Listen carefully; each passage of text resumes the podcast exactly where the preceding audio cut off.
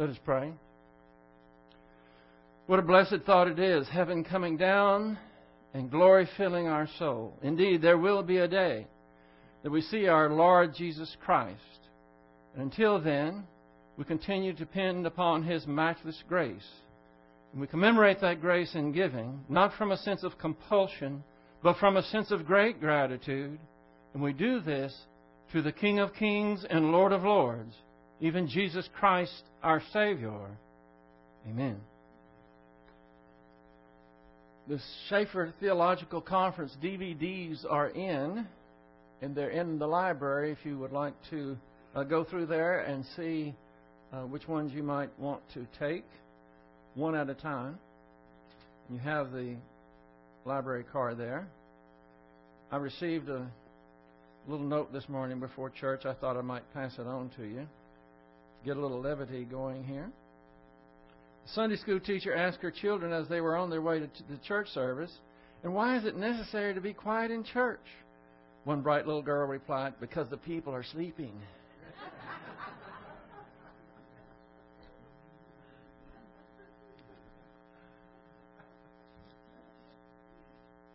can't sleep here, I'll wake you up. okay, we got a new memory verse today. Are y'all ready to say it? It is uh, Proverbs chapter 3, verse 5 and 6. Trust in the Lord with all your soul and lean not on your own understandings. In all things acknowledge Him, and He will direct your path. I'm so glad I see so many people not looking down at their bulletin. That's great. Okay. Um, before we begin, Brett Hornberg is going to come up and give us some information on a Christian camp in uh, Colorado, and I don't see him. Where is he? Well, there he is. Okay. Um, you can. T- I guess you can turn this mic on. He can use it. Okay. Here you go. Okay.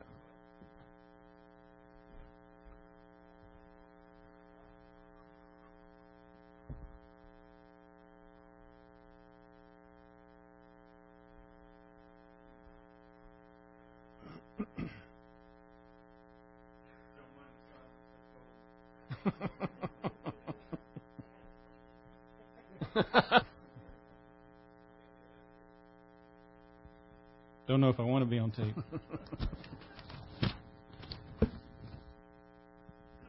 I'm going to give you all a presentation on Camp Arete. Uh, it's a biblically oriented camp in Colorado, as Mike said. It kind of came as an outgrowth of the Chafer Theological Conference. Um, all these pastors get together and they think about what they can do to help their congregations. And one of the things they came up with was a camp for teens where teens could kind of get together, get to know each other, see that um, they were facing pretty much the same problems all across um, the United States. And so they're actually trying to reach out on more of a national level, and they've got um, several churches involved uh, West Houston Bible Church, uh, Robbie Dean's church. They've got uh, Front Range Bible Church, which is Mark Perkins up in Denver, and um, Preston City Bible Church, which is uh, trying to think of his David Roseland's church in Connecticut. And really, they've had kids come from all over the country. Last year they did it, and I've got some slides to show you from last year. Last year, but they had kids come from all over the country. I'll start off with first. It's got a weird name uh, Camp Arete. You know, you can never have a camp that's just got a normal name in it when you get pastors involved. and they think that a Greek name would be good, so we had to come up with a Greek name for the camp. Arete comes from Philippians 4:8, where um, the verse says, "Finally, brethren, whatever things are true, whatever things are noble, whatever things are just, and whatever things are pure, whatever things are lovely, whatever things are of good report, if there is any virtue, that's arete, and if there and if there is anything praiseworthy, meditate on these things. That was the idea they came up with for the camp name. And it kind of has a dual meaning, kind of a pun. If you look at arete in the English, it signifies a sharp, rugged mountain. So it's done up in Colorado, so kind of got a dual meaning there. The goal of the camp is really to point teens to Jesus Christ and to build their faith. and give them some sound Bible teaching. Um, the camp is really a pretty fun and exciting uh, thing for 14 to 18 year olds, basically, is what it's designed for. It's in Grand Lake, Colorado. So if you don't know where Grand Lake is, it's about two hours outside of Denver. Um, they've got a really nice uh, camp up there that um, has got about 20 acres right on the Colorado River, and it's right next to Rocky Mountain National Park, right next to Arapaho National Forest. Lots of scenery up there, um, lots of good things to hike and hike and do up there. There's lots of activities for kids. Um, I thought I'd intersperse some pictures of stuff that they did last year so y'all could see it. Um, there um, is really a, a nice way to get um, kids up to a camp where they can learn that kids all across the country have the same kind of problems that they have. They deal with the same issues, trying to be Christ centered in their life. And um, these kids all really came together and had a great time up there. They get Bible lessons uh, every day. They get to go hiking pretty much every day. They get some pretty good, pretty good hiking experiences. I think I got some pictures of them in here. Um, they're up in the mountains. They're in streams, um, on hikes. You can't see that one really good, but they're uh, they're swimming in the stream that's coming off the glacier, and that is one cold stream. So you're not hearing their screams, but I guarantee you they're screaming. It's up in Colorado, so it's nice and cool, so you can have fires every night. Um, and then we had uh, Bible lessons every day. They do them out on the hikes, they do them at the camp, pretty much everywhere. It's pretty nice because the kids get to do all their hikes and stuff, and yet they get Bible teaching interspersed with that. Um, had a lot of fun. Um, here you see they the kids put on a, a skit on Thursday night. The camp lasted a week. On Thursday night they put on skits, and the kids that won the skit actually got to throw pies in the face at the camp directors. so see they're having a little bit of fun there. They had a lot of water balloon fights there, so I put some water balloons in there, and um, I don't know what they're doing there. I think they're just looking at the camera. These are the these are the guys that are teaching up there this year. Um, you might or might not recognize all of them. Um, the one that put it together was Jeff Phipps from uh, West Houston Bible Church. Um, Mark Perkins from Front Range Bible Church is pretty much hosting it, and then we've got several others there. Um, uh, it's a pretty affordable camp. Um, it's $325 for pretty much everything except the travel to Denver and if anybody here was interested, they actually have two 15 passenger vans going from Houston on July 14th, and um, no cost for that. So generally, you could get up there for 325 and have your whole week paid for. Um, there's some information there on who you might contact. If anybody's interested in that camp, I'd be glad to give you all that information. There's also scholarship available, scholarships available if somebody doesn't think they can afford it you can fill out some paperwork, and um, they'll pay for 225 of the camp costs, so it really costs you only $100 out of pocket. Um, I wasn't really going to go over all their beliefs. They're basically in line with what Country Bible Church believes, and those are just the people that are pretty much organized in the camp. So if there's anybody that you that you you know want to get a hold of, that would be the people generally get a hold of. You're welcome to get a hold of me, but those guys are really organizing the camp. That's about it. Okay. Thank you. Any question?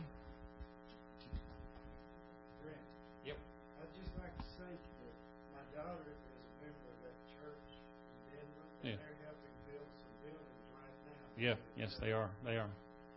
I thought about putting some pictures in there of that, but I thought, you know, I want this presentation to be short. I don't want to take up all the Bible teaching time. So.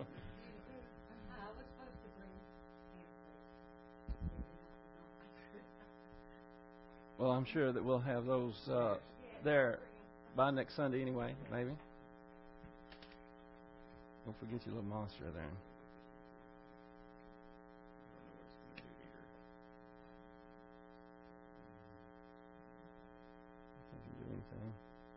That. I think y'all need to consider that, especially if you have teenagers. And of course, uh, if you have a teenager that uh, has a friend that would like to go, that's not a problem, is it, Brett? For them to bring friends along. So sometimes they may feel a little more comfortable if they uh, bring a friend.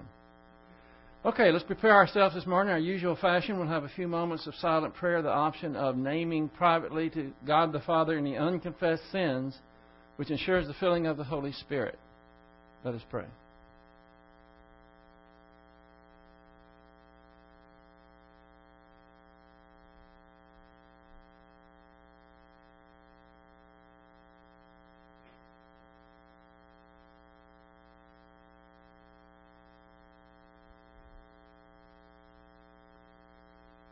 Heavenly Father, we thank you for your faithfulness. We thank you for your word. We thank you for the grace system of perception whereby we can understand the whole realm of doctrine because of your grace, not because of our IQ or our education. All we have to do is add our positive volition to the mix, and you take care of all the rest. We pray that you'll help us to focus this morning. We will be able to feed and feast on the manna from heaven this morning, for we pray it in Christ's name. Amen. Well, we've gone through three chapters in our review of Joshua. If you want to make a little notation somewhere, I've got the heading for each chapter. Chapter number one is encouragement. That's essentially what it's about. Chapter number two is about Rahab. Chapter number three is where we ended last time, which is, well, nearly ended, which is crossing the Jordan. Boy, what a wonderful illustration we have. When the Israelites crossed the Jordan, essentially what they were doing was using their volition to fulfill God's plan for their life. It was God's plan for them to go into Canaan and have victory over the Canaanites and all the peoples that live there. It would have been very easy for God just to decimate and destroy all those people in Canaan, the promised land, and let the Jews just go into the land and start having uh, enjoying the milk and honey. But he didn't do it that way because God always has a purpose in His plan and his purpose for them to go over there while they were still very powerful and to cross uh, what seemed to be an incrossable. Uh, you just couldn't cross the Jordan at that time. It was a flood season. Some say it was a, at least a mile wide. All that was for a purpose, and it has to do with trusting the Lord. And before we finish out this chapter 3 in our review, I want to concentrate on trusting the Lord. And one element of trusting the Lord that I wish wasn't there, maybe sometimes you wish it wasn't there, and it has to do with waiting. Any of y'all like to wait? I don't know if anybody likes to wait, and there are some people like me that just wish it wasn't in the vocabulary. When Joshua moved the people up to the edge of the river, they didn't know how they were going to cross, and what did they have to do? Wait. For three days they had to wait, and they would see that river, they would see that current, and they, was, they were wondering on the other side what possessed what, what, what are we going to get into on the other side? And you know what might have been going through their mind. It's not, it's not a might. You know it was. They were thinking, why do we have to be here? Why do we have to be here at this time? Other people don't have to face these kinds of problems. And here we are. And I wish they wish they wished that they were anywhere except there. And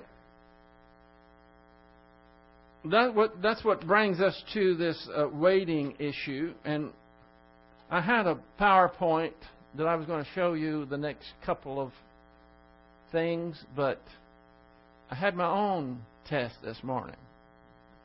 PowerPoint decided, well, this this uh, little drive here had everything on it. Well, it's toast. And Ken said, well, just throw it away. I'm going to throw it away right after I have my way with it with a sledgehammer. I don't know. I probably won't do that, but uh, this morning I would have. Anyway, uh, what I'm going to tell you is very important, relevant. For all of us have to wait on the Lord. All of us have issues and problems. Waiting, waiting on the Lord um, is hard. You know one thing that makes it hard? What makes it so hard is when we get our eyes on other people. That's one of the things that makes waiting so hard. We've already learned that the Ark of the Covenant preceded the people up to the river, and of course, the priest, when their foot touched the water, it parted. They went across on dry ground, and the ark was centered in the middle of the river, and everybody was focusing on it. Don't worry about the water. Don't worry about the problem. Focus on the ark, which represented who? Lord Jesus Christ. That's right. And that's what we need to do when we're in the middle of our problems. So when we are, when we get our focus on other people, it tends to make us think about our hardships and our troubles, testings we may be going through. And it seems like we always notice they don't have that problem. When you look at other people and you have a test that's ongoing, you're waiting for the Lord, it's an issue that you can't handle. And so you just have to wait for the grace of God to handle the issue. And you look at other people and you think, man, looks like they're carefree. Whatever the issue is, it might be, a lot of times it's a money issue. And you look at all these other people, well, everybody else has money to do that. Everybody else takes a vacation. Everybody else has this or that or the other thing. Or it might be a health issue. Well, everybody else, nearly everyone else, they don't have this thing that just shuts you down. They don't have this pain. They don't have this problem. And you start dwelling on that idea, and it's easy to do, and you get the attitude, you know, I've been gypped. I've been cheated. This is not right. Everyone else is living their life and having fun and enjoying the thing. Time is clicking by and I'm stuck. Ever been there? I think all of us have been there. Very familiar ground. When we continue to receive undeserved suffering, I'm not talking about punitive suffering. We know what the issue is there. We need to acknowledge our sin to God, and then the suffering that is unbearable ends. Suffering might end altogether, but if it continues, then it's undeserved suffering and it's for a purpose. And that's something that is that we have to remember. We're not missing out when we feel like we're stuck because of a problem that we can't handle and we're waiting on the Lord. And so, if you're ever going to have the peace and joy that you want, then your attitude is going to have to change. It's going to have to get off of your problem. It's going to have to get off of the other problem. And where do, where do your eyes go? to the Lord Jesus Christ. Now, we can't see him because he's not here, at least not visibly. He's in us. So, the way we see him is through his word. And so, when you have these, this issue and you, you want to have that peace and joy, it's not, the peace and joy isn't going to come because your problem is solved. Because that's not really the problem. The problem is your attitude. And you have to adopt this attitude. If the Lord never takes away this suffering, it's okay with me. You have to get to that point. He knows what He's doing. Might be that He's trying to teach us something. But you have to get past the, the, that point where you think, if I could only get shed of this problem. You ever heard of that before? Get shed of it? Get rid of it? The problem that nobody else has, only you have it. And it's ongoing. Until you think it's okay. The Lord knows what He's doing. My happiness does not depend on the pain stopping. My happiness and joy depends on trusting the Lord and watching His faithfulness. That's what it's about. And we have to remind ourselves of that. Most of you know that this log home over here, that is a car dealership now, or I, I guess that's what it is anyway, um, used to be my model home. For about 10 years, I saw, sold log, home, log homes out of that office. And about five years of that, I wanted to sell that log home model. Five. Have you ever had something up for sale for five years? And I got to where I got my eyes on the problem. I got. I wanted. I just started pouting. Okay, Lord, you've forgotten me. I had three different realtors. I dropped the first two because I would call them. Well, how's the how's the sales? How's the market going? On what? The log home model out on 290. What log home model? Didn't even remember it. See, the problem is that is a great location for a business, but it stinks for a home. It's too close to the highway. And I had so many people, probably a hundred people, say I would buy it today if it wasn't so close to the highway. Now, that, what could I do? Pick it up and move it over a hundred yards? I mean, it, it was a, an impassable problem. And I thought, well, I, my life cannot go on as it should until that model sells. And until then, I will just pout. I won't ever be happy. That'll show them. Show who? Show God. He's doing it for my good. And it wasn't until finally I got to that point. I thought it would never sell. I got to the point to where I thought, well, um, it doesn't matter to me if it sells or not. It looks like it's not going to sell. But if that's the case, it's okay. And I'm going to quit pouting. I don't know how long it was, but it was a very short time after that. I mean, I, I shut down all the realtors, took down the signs. I thought, I'll just, if this is the way, but if the Lord wants me to continue to have this, then so be it. I think it was within a week some people came in. It wasn't listed on the realtors, didn't have any signs, and they said, We'd like to buy this house. How'd you know it's for sale? It doesn't matter. We would like to have it. What's the price? I told them the price. They said, That's fine. How, how many times does that happen? See, what I didn't know was I needed those five years to grow myself. For one thing, to grow spiritually. And a lot of things had to happen for this church to be here. First of all, that, that house had to sell. I mean, that model home. I had a development in Chapel Hill, a lot of a lot of things that I had no control over whatsoever. But when I finally got the right attitude, God says, okay, now the timing is right. And boom, boom, boom, boom, boom, boom, boom, boom. Things just started falling into place that I had no control over. Now, I don't have a crystal ball. I don't know what, what would have happened if I would have just continued to want to have a pity party. Um, I don't know. But what I'm telling you is it's so easy to fall into that trap, isn't it?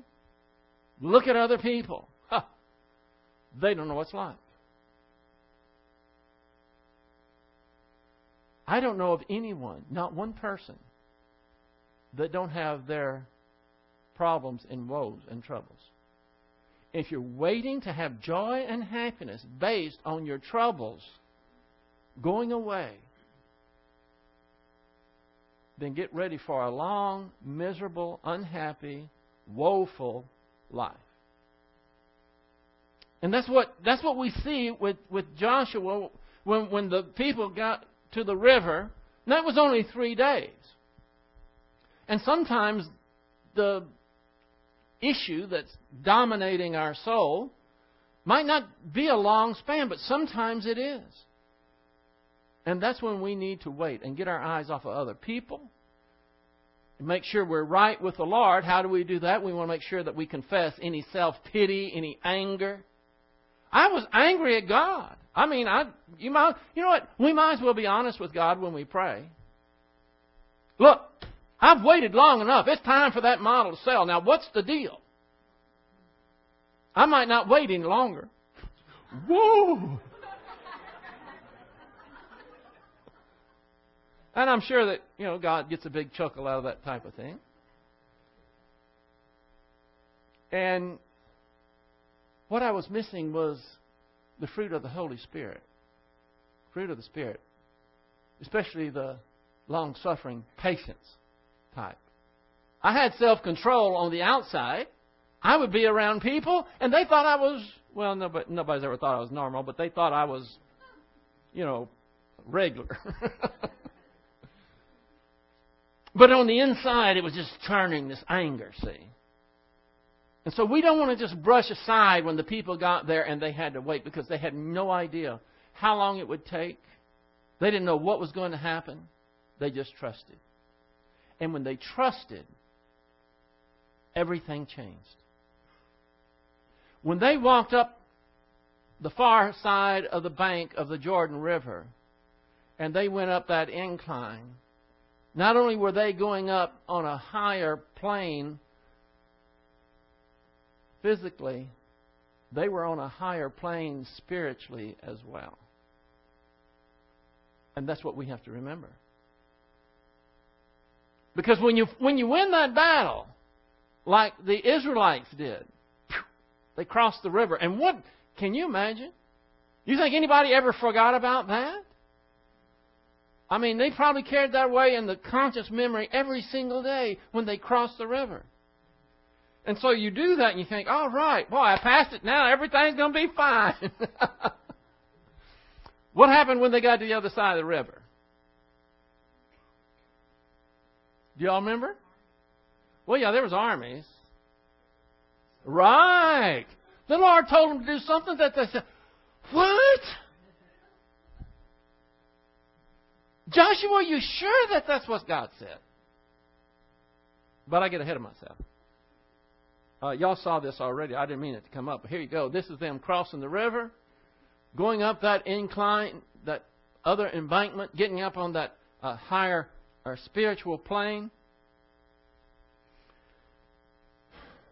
Oh, by the way, what did they have to do?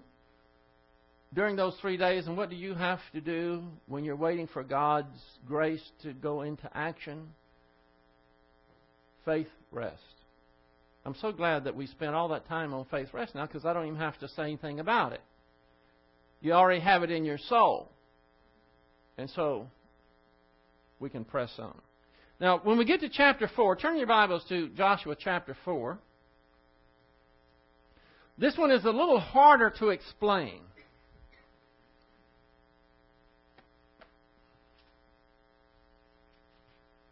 Chapter 4, remember, the, I don't know if I gave you the,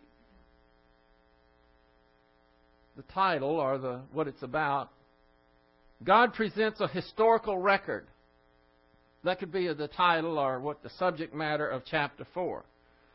God preserves a historical record.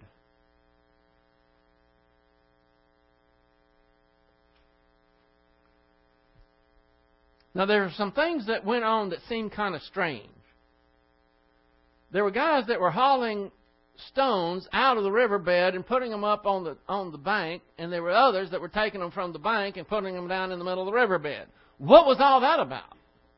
Well, it seems kind of crazy to you understand that God always li- leaves a historical record of what He has done. And that's what this is about.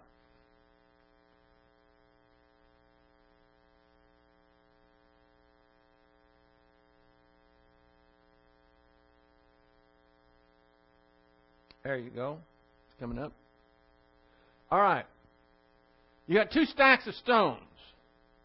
First of all, there's 12 stones in each stack. Now, what's that about? You can figure that one out. How many tribes? 12 tribes. 12 stones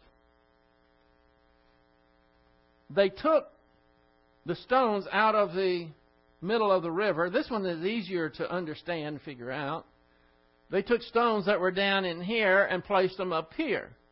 Well, the bottom of the river was, you could say, was a place of death. In other words, the river was the danger. It was the problem. It was the thing that the people uh, had to be protected from was the water. So when you take it from at the river bed and you take it up here, it refers to it's, it's, it's an, uh, an analogy to resurrection. We call it current positional truth.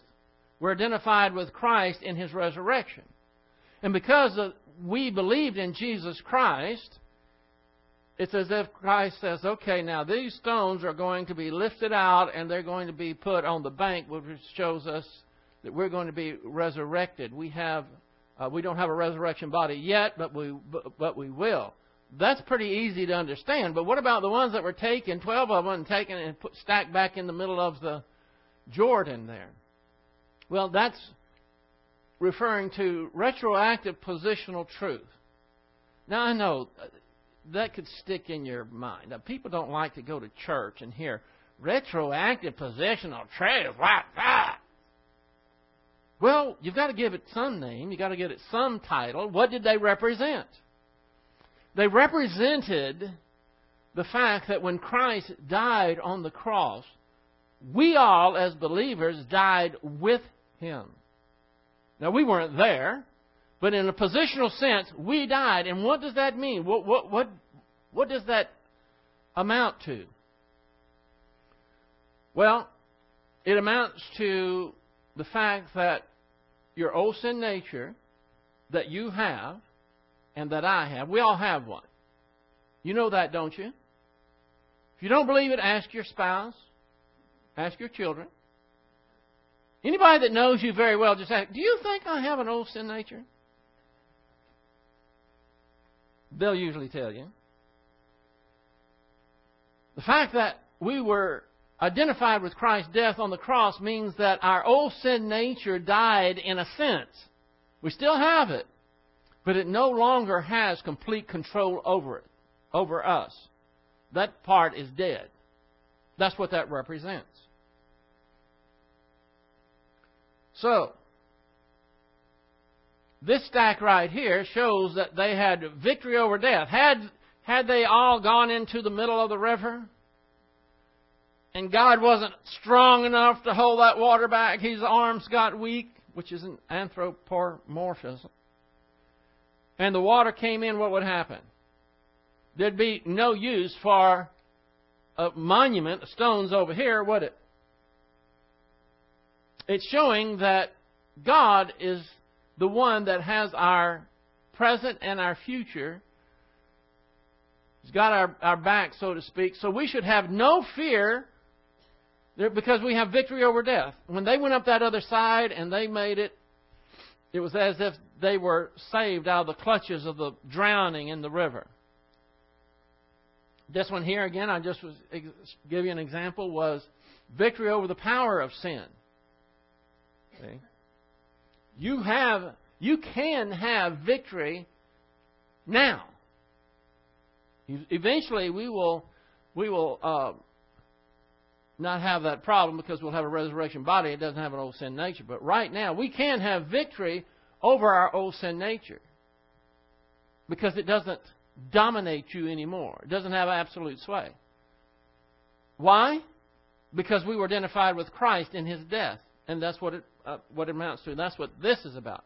Let's go to a few scriptures. Here's one Colossians chapter 2, verse 12. Having been buried with him in baptism, by the way, this is a real baptism. Does real baptism have anything to do with water? Yes or no? no. All right. I like that. No, it does not. It's real. It's not just a, a, ritual. Something actually happens. A transformation takes place. So we were buried with him in baptism, and that would be called the baptism of the Holy Spirit. It takes place at salvation, right?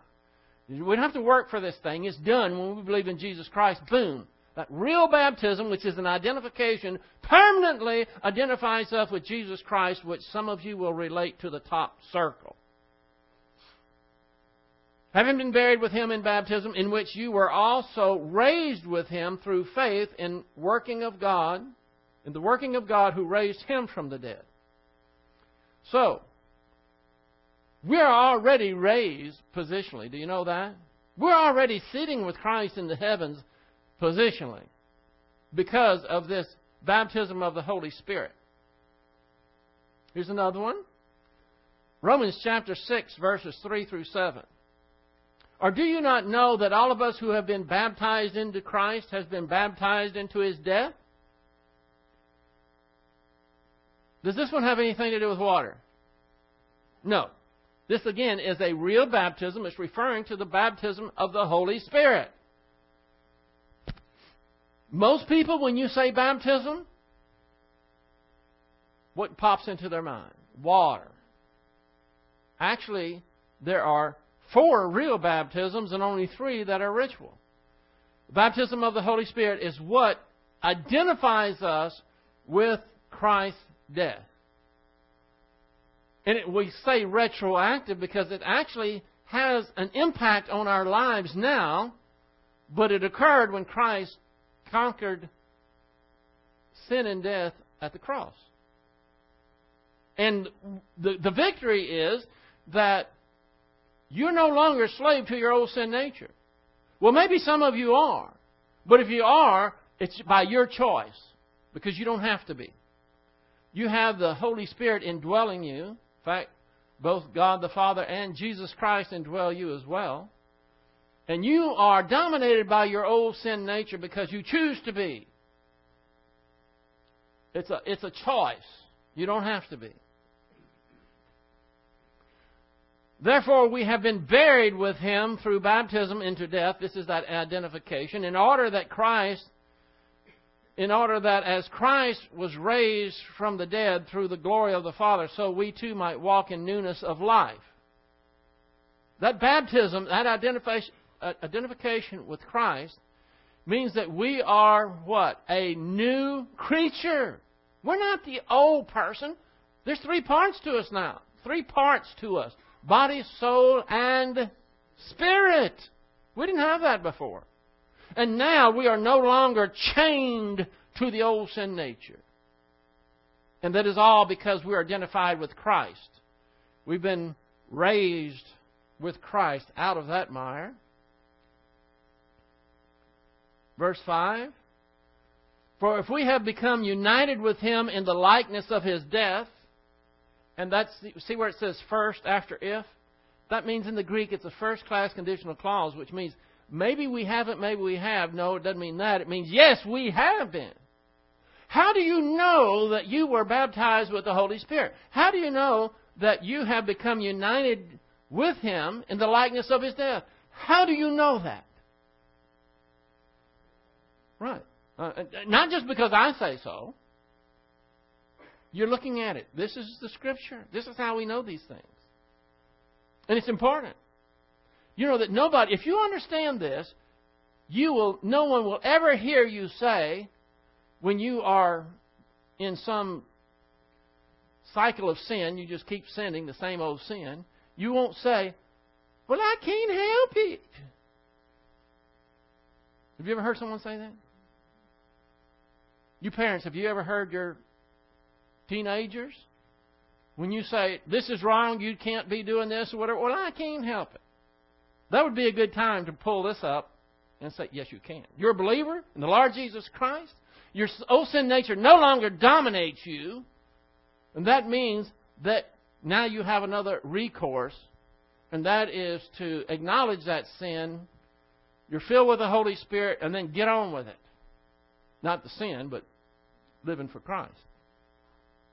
Verse 6 Knowing this, that our old self was crucified with him, that our body of sin might be done away with. Look at it. Uh, y'all turn to this verse. I, I, I want you to mark in your Bible on this one. We are in Romans chapter 6, and we're, I'm covering verses 3 through 7, but uh, we're concentrating on verse 5. Why are we here? Because I'm describing what happened, all, uh, you know, what, 3,000 years ago, approximately, when these Jews were instructed by God to take a stack of 12 stones and put them in the middle of the river. Now, we could just pass right by that, and it might be more convenient, but we'd miss out. The Bible is explaining why those stacks were put there, that stack of stones. So in verse 6, I want you to underline knowing. It's important that you know this. That's why I'm taking the time to go over this scripture, that you'll know this. That stack of stones was a memorial, it was a historical record of what Christ would do on the cross that was yet future, past for us. So it's important that we know, knowing this, that our old self was crucified with him, that our body of sin might be done away with. Now, done away with in the Greek is the word katargeo. K A T A R G E O, and it means rendered useless or ineffective.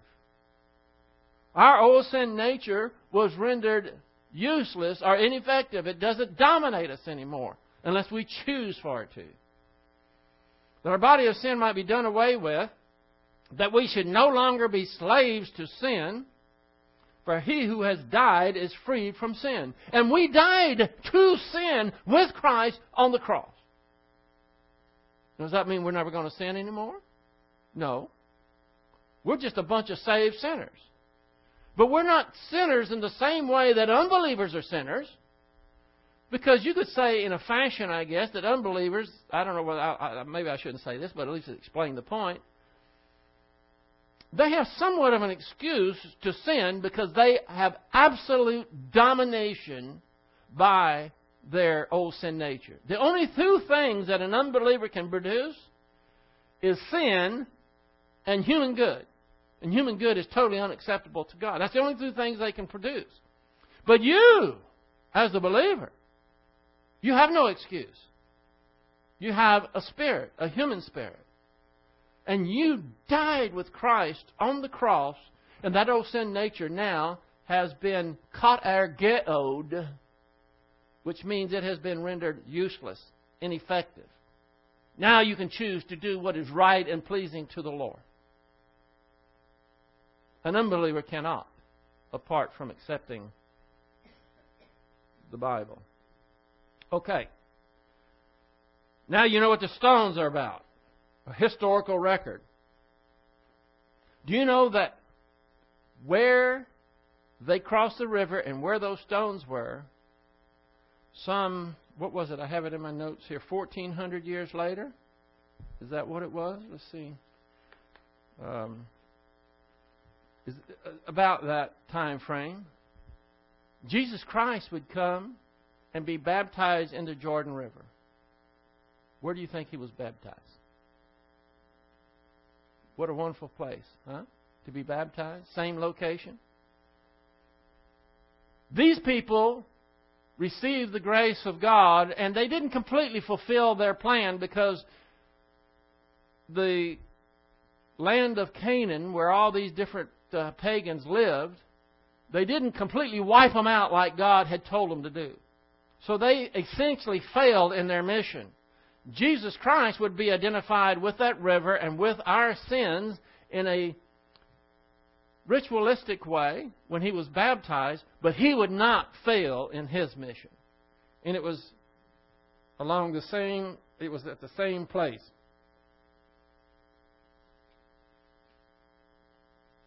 So the stone memorial also represents unique spiritual life of the church age believers, which includes positional death and resurrection with Jesus Christ.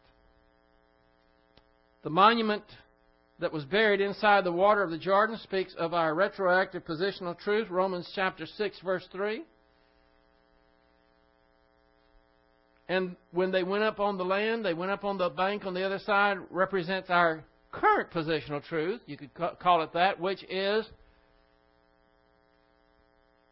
you could call it positional resurrection. We don't have our resurrection body yet, but it's already promised. And when you get a promise from God, it's the same as if it's a reality already. The only thing that's separating us from our resurrection body is what? Time. That's the only thing. Time. It's going to happen. And in the meantime, we have the wonderful opportunity to serve the Lord. Okay, that one was a little tough because we were talking about uh, monuments and why they would do these things, but hopefully you understand that God thought it was important for us to think about being identified with His death, being identified with His resurrection. That gives us a personal sense of eternal destiny. And when we're in the middle of these tests and these problems, it helps us to think past just a little temporary. Helps us to focus on the Lord Jesus Christ and what awaits us and some of the spiritual assets He's given us already. I don't have much time left, but I'm going to take advantage of what time I have, so we're going to move on to chapter 5. The title for chapter 5 would be Preparing for Jericho. They've crossed the river and now they're preparing for Jericho.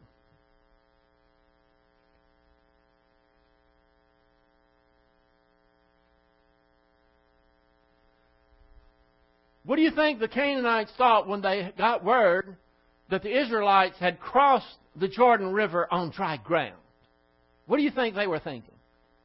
Now, they already ran. They were so afraid when the Jews had reached the Jordan that they ran into their stronghold there, a walled fortress city, Jericho, and they left all their food. They didn't even have time to take the food. They were so afraid. That's before they crossed the Jordan. Now that they crossed the Jordan on dry ground, the Bible says that their heart melted within them. They were in panic mode. I can't say that I blame them. And then in verses 2 through 10 in chapter 5, this is where everyone there had a really faith rest. Because I hope you know that when you go when you cross the river, for all they knew, there were uh, battalions and and there was uh, entire armies waiting to get them. Because when they crossed the river, the river started flowing again. They had no retreat. That'd be a perfect time to ambush, would it not? They didn't know that that might be the case.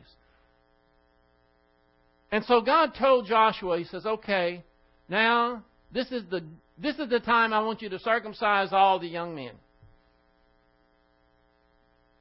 Excuse me? We're our most vulnerable point here. We don't know what's going to happen. And you want us to do the surgery on all the the young the fighters, the the warriors, you want us to do what to them? That's right. That's what I want you to do. You know what comes to mind? When I think of what verse Joshua needed? How about Proverbs chapter 3, verse 5 through 6? Trust in the Lord with all your heart and lean not on your own understanding. In all your ways acknowledge Him, and He will direct your paths. You think I've been a good one for him? I'm sure that he was thinking of those lines because he ordered it to be done. Now you might be thinking, well, wait a minute. I thought that circumcision started with Abraham and all the young male boys, according to Mosaic law, had to be circumcised anyway. What are these what are these guys running around not being circumcised and they're Jews? What's the deal? When you understand that, you understand why God did it then and why there was significance to it. You see, when the first generation group reached the, guard, uh, the Jordan, Kadesh Barnea, they refused to go. They refused to cross. Remember? What, God, what did God say to them? All right, back into the wilderness. And you're going to travel along going nowhere going to wander around in that wilderness to every person that is over the age of 20, except Caleb and Joshua, Moses and Aaron, except those few, are going to die. Your bones are going to be strewn all over the wilderness. And it was during that time, because they were in rebellion, that they ceased to circumcise the young men. It was as, they were essentially under a curse. Now, circumcision, as I don't know, unpleasant as it may seem, especially to the guys, um, was really something that was a great blessing to the Jews because God gave this to Abraham because Abraham had trusted in him and he gave him great promises and great blessings. And the, the mark of this was for him to be circumcised. And this means that he had great honor and blessings before God. Now, God would not bestow that on people who are being punished, would He? For 40 years? That's how long it took them for them all to die out. And so they continued to have children during these 40 years.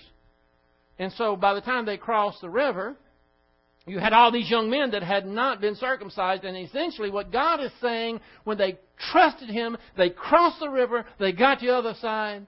This was His way of saying the curse is removed. Why was it removed? Because they trusted the Lord. That's why it was removed. And so, for God, it's no big deal. The people were worried about the enemy coming in because the Bible even says that when they were circumcised, they had to rest. They had to stay there for a period of time for all the young men to uh, recuperate. I mean, if they would have been ambushed at that time, what would have happened? The guys were all laid up in bed somewhere, or whatever. But they had to trust God. And when you see that, you see what a wonderful honor it was for them to do that. Human viewpoint, militarily speaking, Joshua would think any idiot would know this was the worst time for this to happen. But it was the perfect time in God's eyes, and they had to trust that. And they because they obeyed, then they were ready to go on to the next issue, which was Jericho. And they passed the test. Joshua said, Okay, guys, line up, let's get it done. I don't know if he said that or not, but I mean, it was done. I'm sure it was done in an orderly fashion. And do you see why it was such an honor and such a great blessing to them? They didn't care about the enemy. God took care of the enemy. There's a wall of fire around them. All they had to do was be obedient.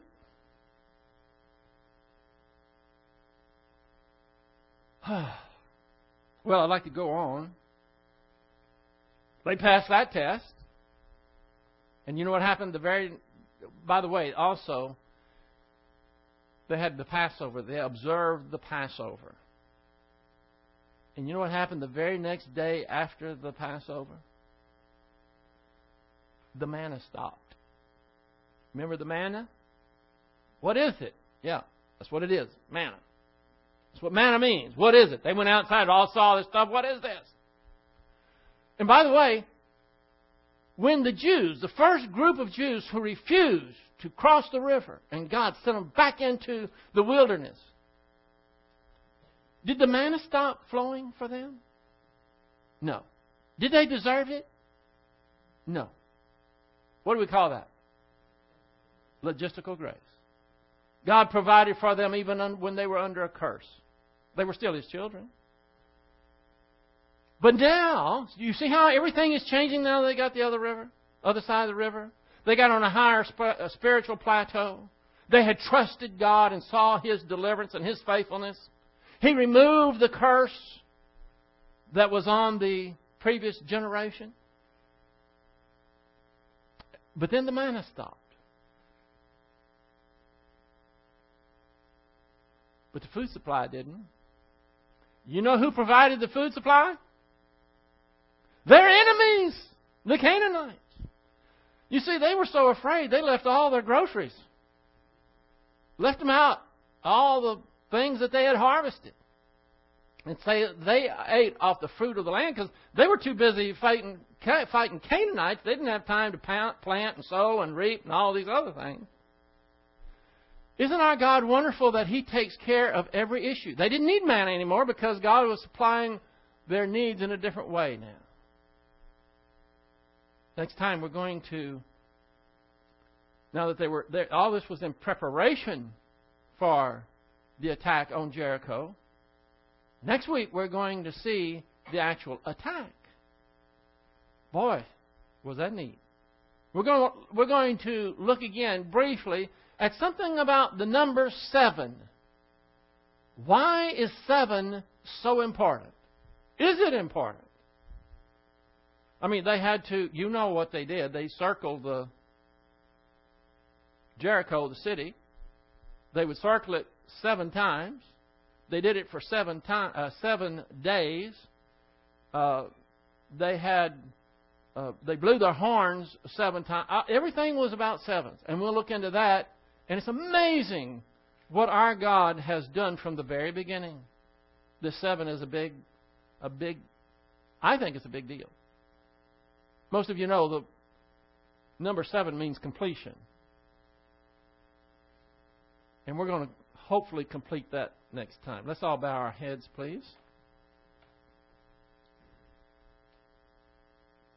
I don't know. Everyone here might be believers. But I don't know that everyone listening to this on the internet are believers. I know that anybody that listens to this will be able to identify with looking at other people and thinking they don't have the problems I have. Recognizing that if they could just get rid of their problems, everything would be okay, and that's Satan's lie and its human viewpoint. The main problem is where are you going to spend eternity? That can be taken care of here and now. The Bible says that Jesus Christ is the Son of God. He went to the cross for your sins. He died, was buried, and resurrected.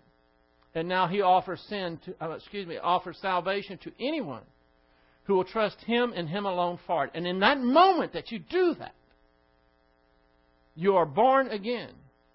You become a royal family member of God. Your ticket to heaven is guaranteed. You have eternal life. You have His own righteousness. Now it's time to get prepared to cross the Jordan and see the faithfulness of the Lord. Father, we thank you for the opportunity to be here to feed upon your word.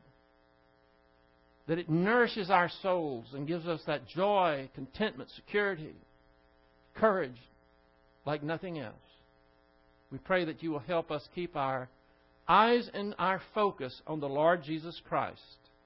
For we pray it in His name. Amen.